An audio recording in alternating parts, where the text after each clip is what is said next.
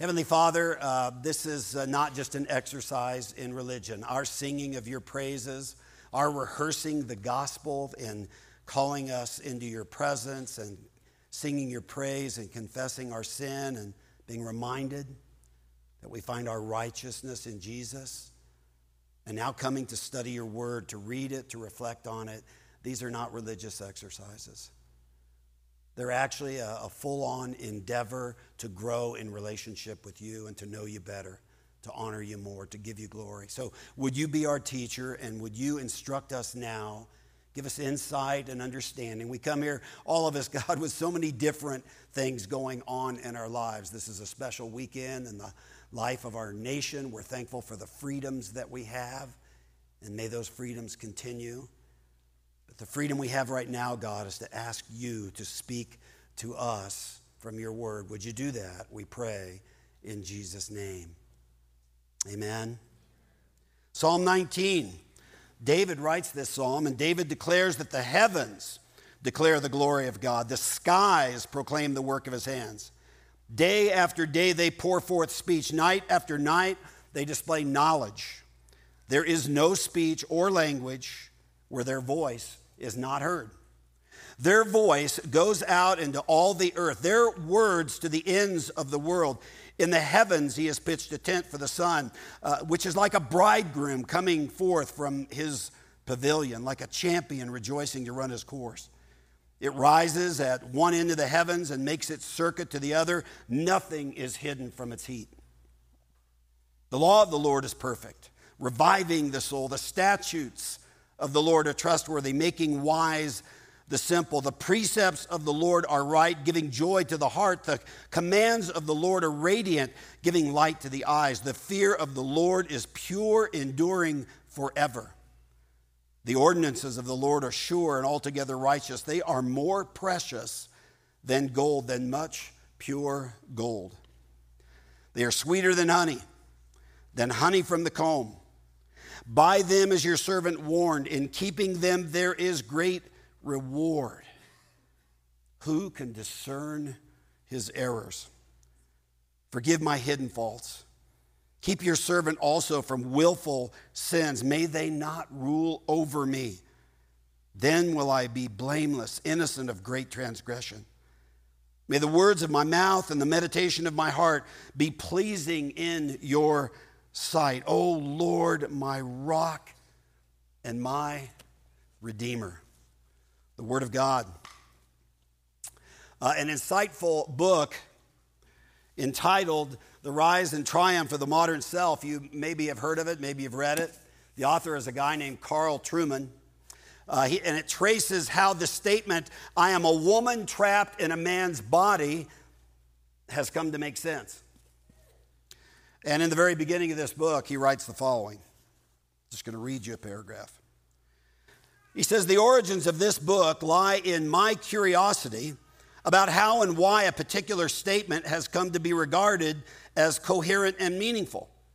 I am a woman trapped in a man's body. My grandfather, he writes, died in 1994, less than 30 years ago, and yet, had he ever heard that sentence uttered in his presence, I have little doubt that he would have burst out laughing and considered it a piece of incoherent gibberish.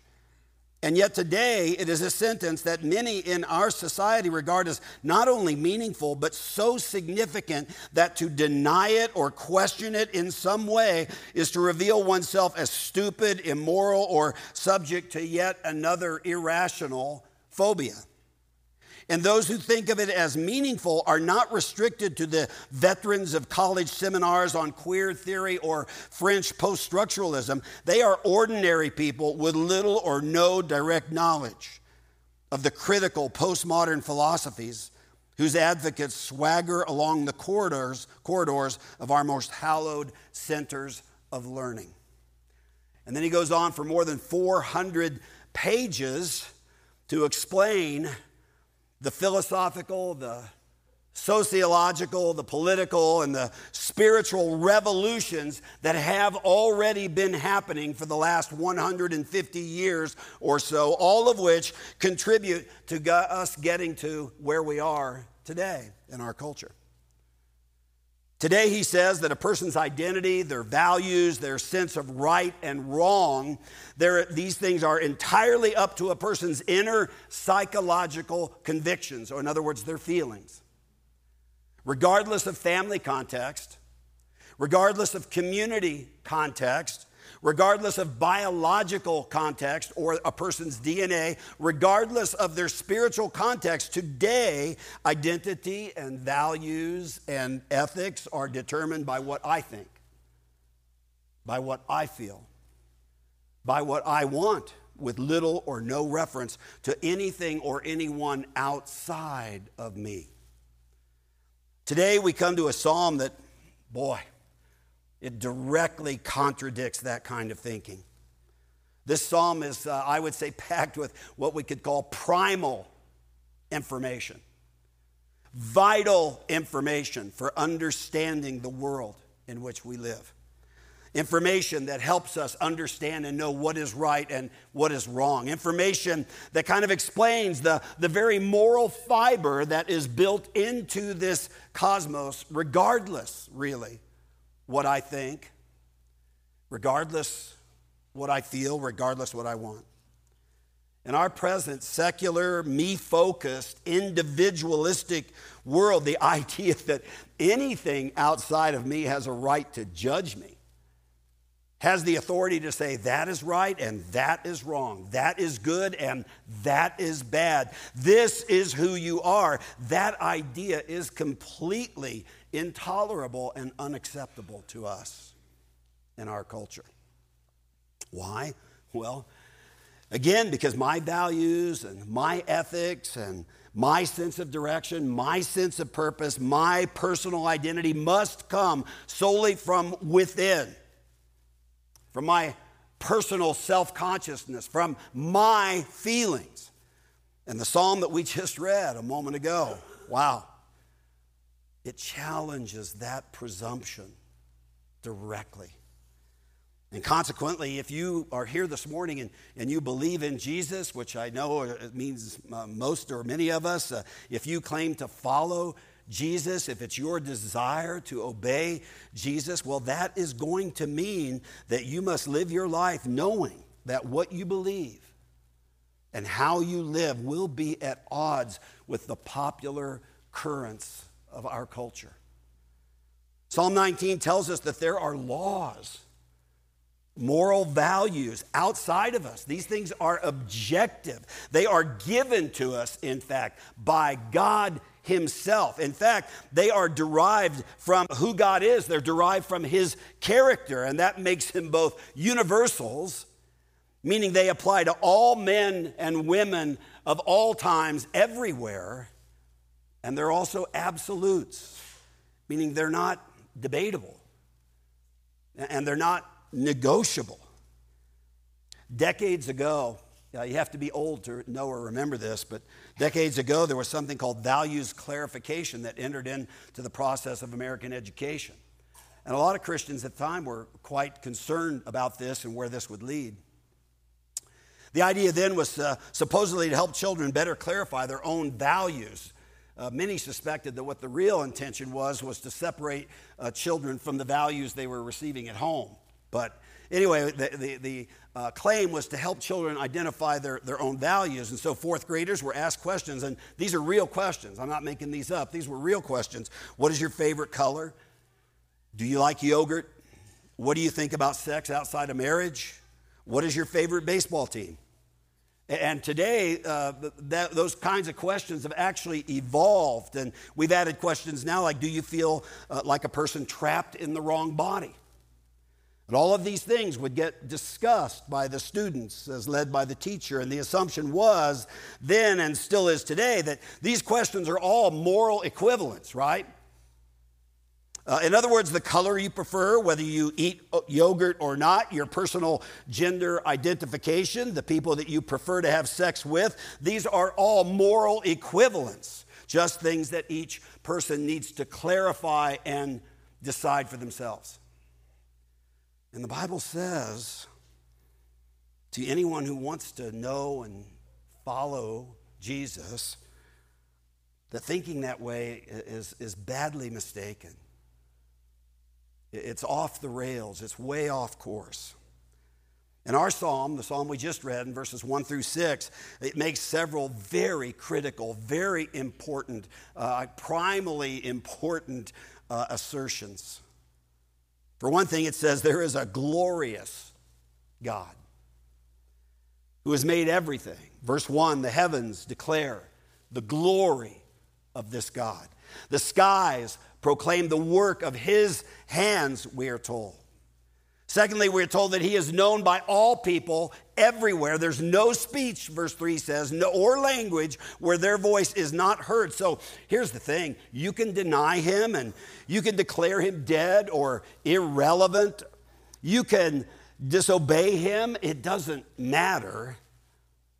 The message continues because the creation proclaims his presence and his power and his glory anyway, regardless of you or me. And it doesn't do this occasionally, it does it day after day after day after day. It's relentless, this message. This, of course, is uh, the same point that the Apostle Paul made, and Daniel walked us through this back in Romans, way back in Romans chapter 1. Uh, Paul is reflecting on how it is that human beings can be who we are and act the way we do in light of the fact that we're made in the image of God. And he says, For the wrath of God is revealed from heaven against all ungodliness and unrighteousness of men who by their unrighteousness suppress the truth. We suppress the truth.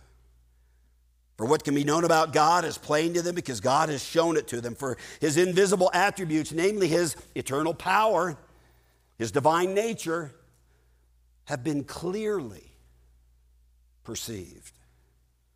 Ever since the creation of the world and the things that have been made, so they, or us, all of us, are without excuse, completely without excuse. There's another assertion made in those early verses, and that is that God isn't just the creator, that He's glorious, that He's almighty, that He's powerful, but it is, in fact, that He's good. He's a good God. And that's insinuated in verses four through six. How do we know? Well, look at what it says. It says, In the heavens he has pitched a tent for the sun, which is like a bridegroom coming forth from his pavilion. What is a bridegroom like coming forth from his pavilion. What's he thinking about? Is he going to actually say this in church? he's thinking about his bride. He's a bridegroom and he's about to get married and be united with the one he most loves. And he's excited. Amen. Yeah, okay. He's excited. He's very excited. And here's another analogy he's like a champion rejoicing to run his course. Why? Because he knows he's going to win. I love running races that I know I'm going to win. And that's what the sun is like. And it says it rises at one end of the heavens and makes its circuit to the other. And here's what's interesting here's what's good nothing is hidden from its heat. See, this is something that God makes happen excitedly every day, every day, every day. And what the sun does is it dispenses its heat, which, as we now understand, even better than David did, everything depends on this. Life itself on this planet depends on this, this sun being like a bridegroom coming out of his pavilion or being like a champion who's about to run his race, which he knows he's going to win. He's excited about it, and it gives life, life to everything. This God is a good God who made the sun, is the subtext here. And God does these things every day to bless us, to provide us, to protect us, and He does it with some enthusiasm, not boredom. And you can ignore him and you can, you can suppress him, you can deny him. It doesn't matter. He is still the reality behind our reality. You see, without him, we do not and we cannot exist. He makes the sun shine and he makes it run its course every single day. And he makes sure that the heat of the sun is dispensed upon all of us equally, believer or unbeliever alike. And one more thing, although it's not really the focus, the specific focus of this psalm, it is alluded to, uh, and it is uh, the focus of many other psalms, and that is simply the point that this God who made it all, this God who is good, is also a judge. There is a subtext of that in this, in this psalm. We'll see it later on in some of the last verses that we'll look at. But you know, all over the Psalms, this point is made. Psalms that David, David himself, has written. Psalm 9, is, he writes, He will judge the world in its righteousness, He will govern the peoples with justice. Psalm 97 clouds and thick darkness surround him. This is an interesting description. Righteousness and justice are the foundation of his throne. The way God leads and the way God rules is through righteousness and justice. He's a judge. One day we will meet this judge face to face. That will be a day of judgment. The writer of Hebrews makes it very clear. Just as it is appointed to man to die once, and after that, the judgment, this is a theme throughout the Old Testament and New Testament. It's also alluded to here in our text, and we'll get to that. So here's the big point of verses 1 through 6. And it's just the reality of Almighty God. He is the backdrop, He is the bedrock of everything, friends. Everything. He is glorious. And this is why David starts where he does. He starts with the reality, the undeniable reality of God. The heavens declare the glory of God. The skies proclaim the work of his hands. It is all, friends, not for your glory or mine, but for his glory. It is the work of his hands, and this fact undergirds everything. Everything. And if we acknowledge this truth, then we understand what David says next in verse 7. He, uh, he kind of changes his point of reflection a bit. And in verse 7, he says, The law of the Lord is perfect. Law here means more than just you know, like the Ten Commandments kind of a thing. David uses the word law almost like we would talk about the Word of God, the Scriptures, the Bible the law of the Lord. Law here to David is referring to civil, ceremonial, moral law that God has given. It's God's self revealing word, it's God's self revealed will. And uh, when David uses this term, he actually is, is, is grasping another thought and tying them together. You know, this God is a covenanting God a God who comes to us and because he loved us, entered into relationship with us. How did he do that? Well, through a covenant, through making many, many promises to us, and through being faithful to that covenant, even when we are not. David is thinking of those promises. David is thinking of all the warnings that are contained in Scripture. All these things, he says, are absolutely perfect, just like the one from whom they come. David says, The precepts of the Lord are right in verse 8. That word right is an interesting one because it too is an idea that's tied to other ideas. The Hebrew word here refers to the use of a straight edged tool. Any carpenters here or, you know, self made, car- you know what a straight edged tool is about. It's referring to a tool that's used to build things, things that are important, things like buildings. You couldn't build a building 3,000 years ago, nor can you today uh, without tools of accurate measurement, tools to judge distance, tools to determine straightness, uh, tools to determine height. These tools stand outside of us. They judge our own perceptions. I was talking to my youngest son, Graham, the other day, and well, he's an excavator, and, and uh, he's learning to use tools that give you very precise measurements of height and depth and width and length laser tools. And, uh, you know, you've got to use these tools, otherwise, you dig ditches or foundations or things that are, eh, well, sort of right. You don't want that person doing your excavation. Yeah. To build a building, you don't say, well, you know, that looks pretty straight to me. No, you measure it. You use a plumb line, you use a square, you use a straight edge, you use a laser measurement to measure whether it's true or straight or right, you see. And why do we do this? Because we know that our perceptions and our impressions are very often wrong. And this is true at all levels, friends. When I was a kid, me and my friends lived in a, a, a, development that had a woods behind us, which is the coolest place you could ever live if you're a kid.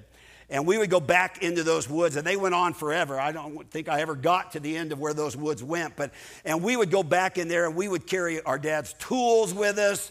We would carry uh, wood, scraps of wood that we would have because we were going to build tree forts, and we did this several summers running. And we would just get up these huge trees that were back there. How? Well, you know, you nail a board in. Now you got a step, and you can step on it. and go up to the next height, nail another board. And eventually, you get way up into the boughs of these trees and we would build tree forts. And boy, did we love do it. Now, nothing was tight, nothing was level, nothing was straight. And I guarantee you, nothing was safe about this. Uh, but you know, how long do you think our forts lasted? Usually one season. I mean, winter would come and the winds would howl, the snow would fall, and we'd come back next spring and it'd be time to rebuild the fort because it's mostly gone, you know. They just didn't last. One of the big reasons is we needed better standards. We needed something objective, something outside of us, something precise, something true, something straight, something right, something perfect to judge our work if we wanted that work to last. And David says in verses 7 and 8 that the law of the Lord is perfect. It is trustworthy, he says. It is right, he says. And that is true, whether you believe it or not. Whether I believe it or not, that is true because the law of the Lord flows out of the very character of who God is. And that means that these laws are not arbitrary. And it means that they don't change or shift over time. They are in no way dependent upon us. What we think, what we feel about these things, honestly, honestly, hear me on this, it doesn't matter. Because these precepts are rooted and grounded in God Himself. And look at what these precepts do. Uh, there in verse 7, it says they revive the soul. They're actually life giving. To follow these precepts is life giving to us. It says they make wise the simple. It's actually referring to a babe, a baby. How wise is a baby? Well, leave it alone and you'll find out it will die very quickly can't feed itself, can't care for itself, doesn't know what's dangerous, what, what is not. It's simple. Part of the growing process is to become wise. In verse 8, David says that these precepts of God, they give joy to the heart. They give light, he says, to the eyes, which is, as you know, that's what our eyes need in order to see where in the world we're going. What, what is my next step here? I need light to see that. The law, the word of the Lord, does all of those things. Without the law of the Lord, you have no straight edge. You have no way to build a life. So, obvious question here What is your straight edge, really? Really? I mean, what guides your choices and and your decisions? What, what checks your desires? What decides what is righteous and what is good? We, we all have and use standards to decide these things. We all do. Every person does. Adam and Eve did. They had standards in the garden. Apparently, more than anything else, what they wanted was to be like God. Or, really translated, that means to be equal with God. That's what the serpent told them would happen if they ate of the one forbidden fruit in all the garden. He told them they surely wouldn't die. That's what he told them. And he told them they would become like God. But come to find out, this is a spoiler alert if you haven't read this, uh, the, the serpent was lying to them. What the serpent said was exactly untrue. So when they ate, they did die. They died immediately spiritually. They're immediately estranged from God. Where do we find them? Hiding, covered up and hiding from God. Immediately they're estranged from God. They, they die spiritually immediately, and then they eventually die physically. And then also they become exactly unlike God. They become sinful, they become unrighteous, they become self seeking, which is not God. Adam and Eve did not listen to God's word. They ignored his law. They listened instead to the evil one. Very frequent refrain in the book of Judges they did what seemed right in their own eyes. That's what we've all been doing ever since, isn't it? I am ashamed to say. We've been trying to be like God. We, we want to be equal with God. Even as we deny Him, even as we ignore His glory, we make our own laws based on little more than what we think will make us happy, what we think will give us pleasure, what we hope will make others like us, what we think feels good. And there's almost a diabolical irony in this because God's law, God's word is so clear, friends, about one thing, and namely this that happiness, or the word the Bible uses is blessedness, blessedness cannot and will not be found in seeking your own pleasure. The Psalms declare, Blessed are those whose way is blameless, who walk in the law of the Lord. Blessed are those who keep his testimonies, who seek him with their whole heart, who also do no wrong but walk in his ways. And the irony is that when I die to my relentless pursuit of me, pursuit of self, self righteousness, self promotion, self fulfillment, self actualization, self identification, and I begin to live in submission to God and His Word and His law, that's where and when I begin to be blessed, to experience blessedness. The Bible expands on that whole idea with other words like peace or shalom. I enter into the shalom, the good, sweet place wherein a human being is meant to dwell and flourish. David said in Psalm 119, Great peace have they who love your law, and nothing can make them stumble. Peace and joy and blessing and hope and love and endurance and strength, and the list just goes on and on. All the things we need in life, all the things we really long for and want, these are all things we find in keeping God's law. Now, of course, this all has profound implications. Because you see, the, the law of the Lord is perfect, reviving the soul, making wise the simple, giving joy to the heart and light to the eyes. If you ignore the law of God, if you break his precepts, the result will inevitably be your soul will shrivel. And your thoughts will become foolish thoughts. And your heart will be filled not with joy, but with sorrow. And your eyes will have no light. You will be stumbling around in darkness. Another way of saying all that, if you break his precepts, your very behavior will eventually break you. It will eventually lead to eternal destruction, eternal damnation, eternal separation from the God you were made to serve. You see, friends, it should be so obvious to us. Because all of heaven and earth are proclaiming this. This should be so incredibly obvious to us.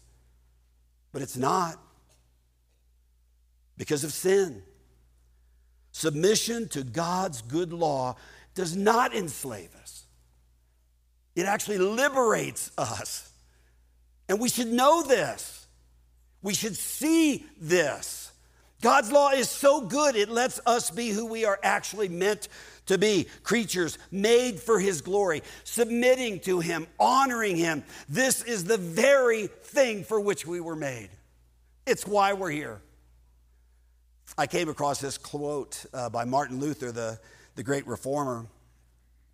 He was studying a passage of scripture with his students. These were uh, young men uh, wanting to enter the ministry, and um, it just kind of illustrates his own commitment to personal submission to God's law, to God's word.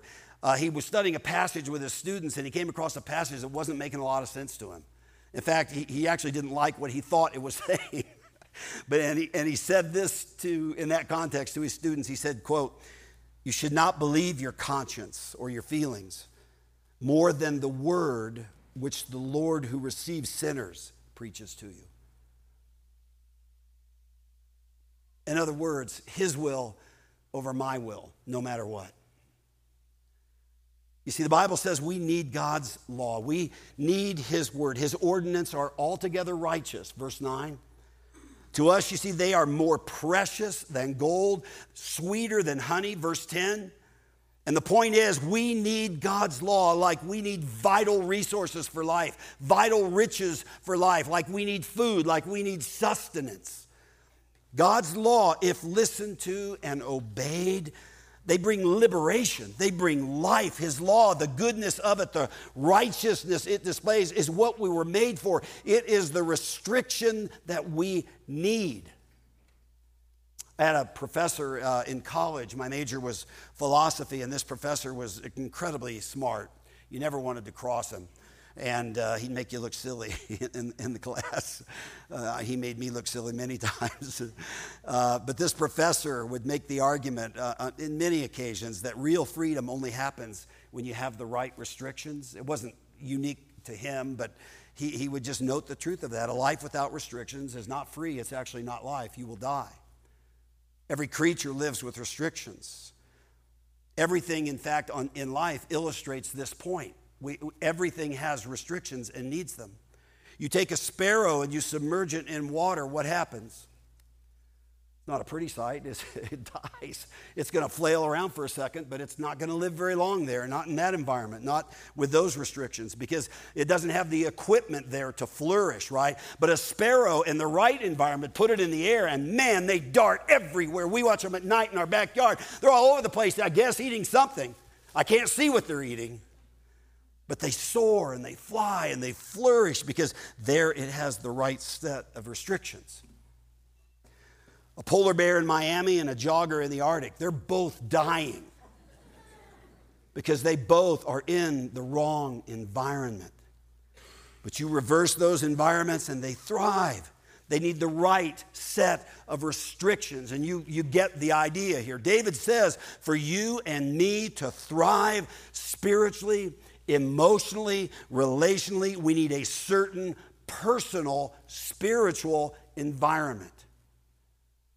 We need God's moral authority in our lives.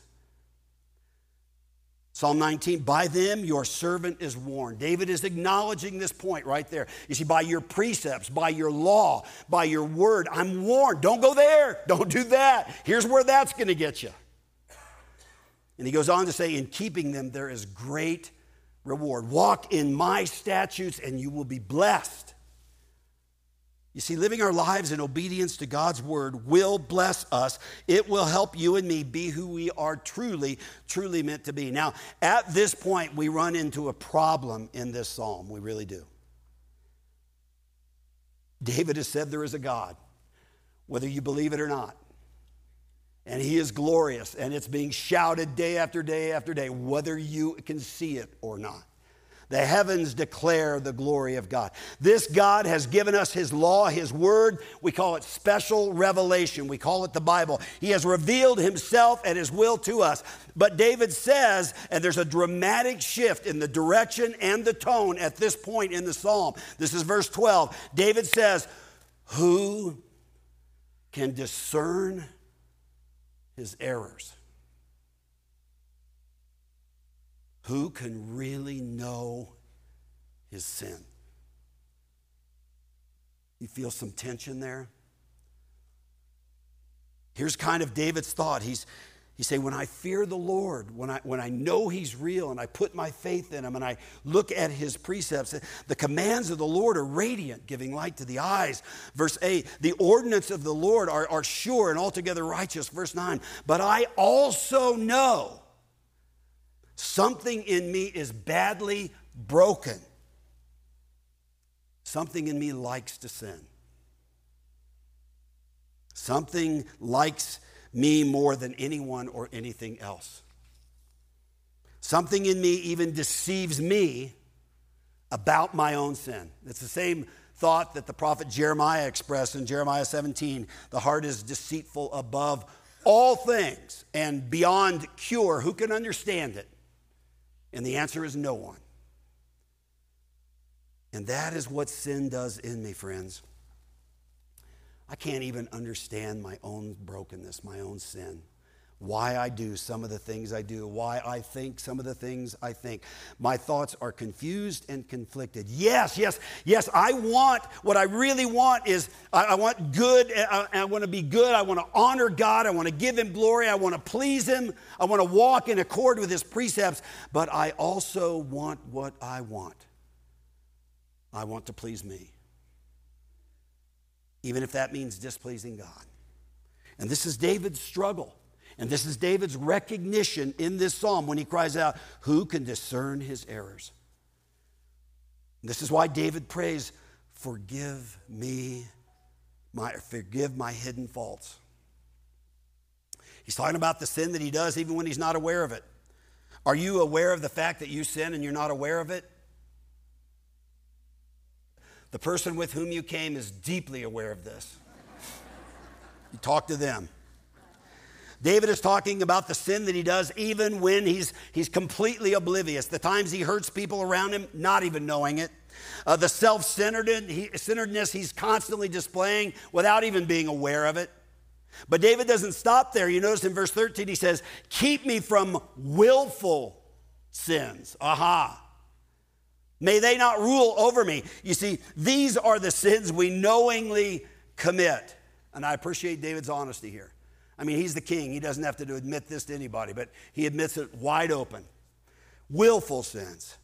And I'll tell you what, David is exactly right. These sins, willful sins, they do rule over us because we go after these sins, you see.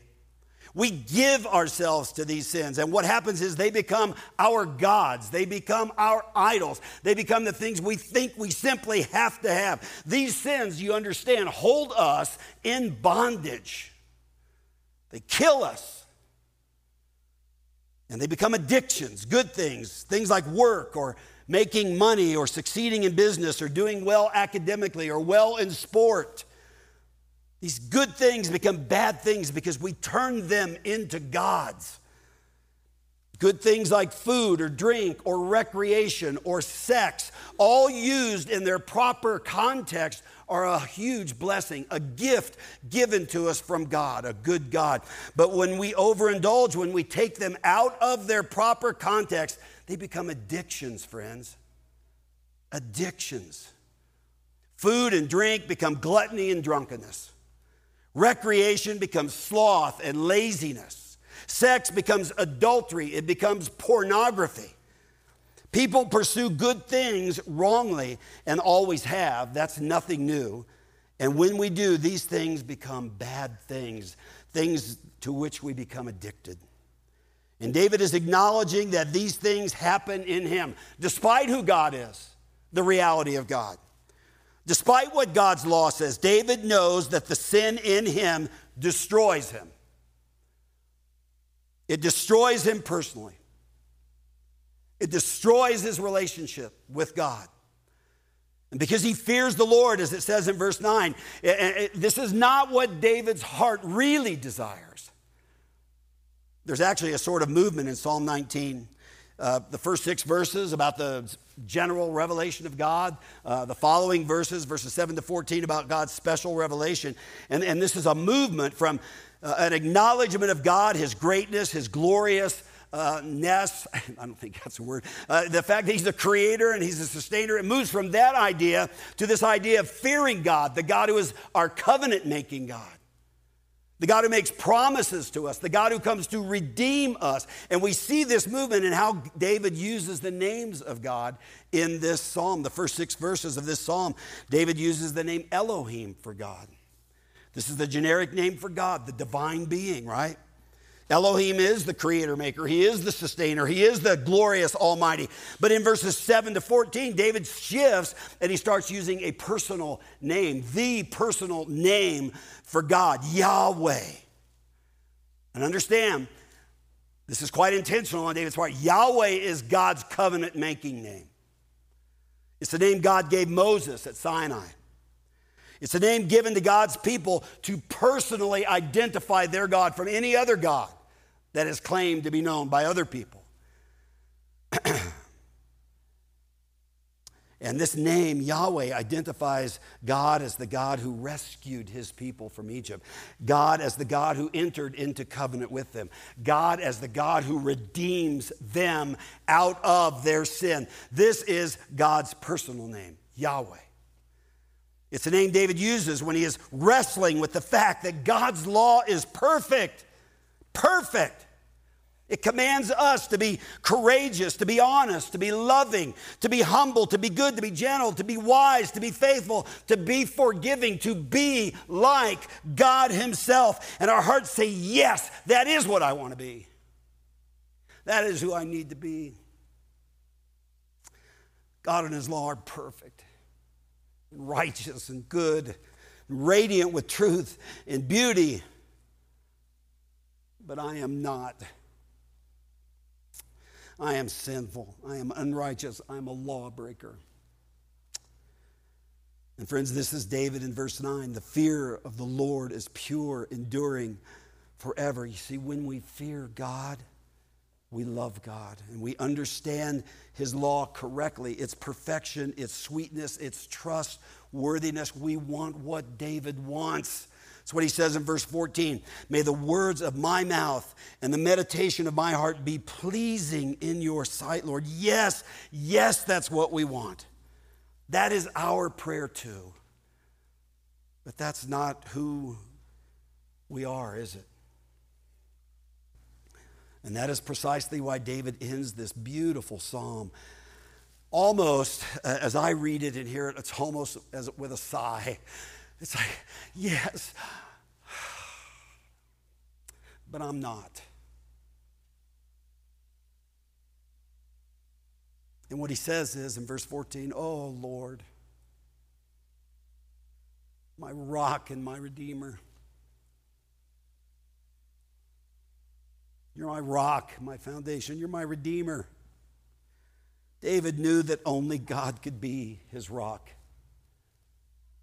And only God could be his redeemer. That, that is where David brings us from Elohim to Yahweh.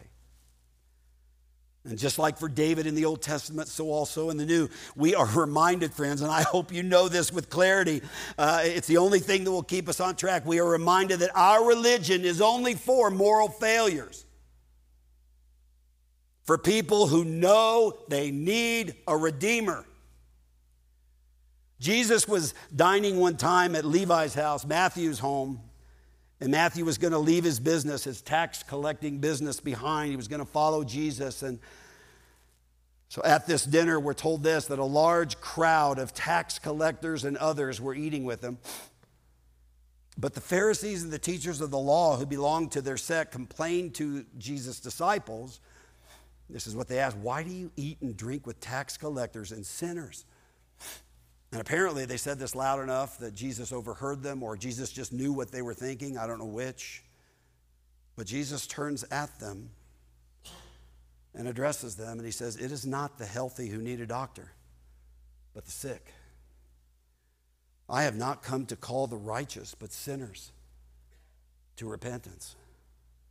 You see, Jesus was telling them that if you think you are righteous, if you think you obey God's precepts and law perfectly, if you think you have healed yourself by keeping the law, then you haven't begun to understand it. The law of God reveals the character of God. It is perfect. It is trustworthy. It is right. It is radiant. It is beautiful. But the law of God also, unfortunately, reveals our character. And we are none of those things. So, like David, we cry out, Who can discern his errors? And I'll tell you what, if that's you, if you feel the weight of this text that we've read and talked about this morning, then you can look to Jesus. Because Jesus says to you, I didn't come for the righteous, I came for sinners. That's you and me, friends. He is our rock, and He is our Redeemer. There is no other.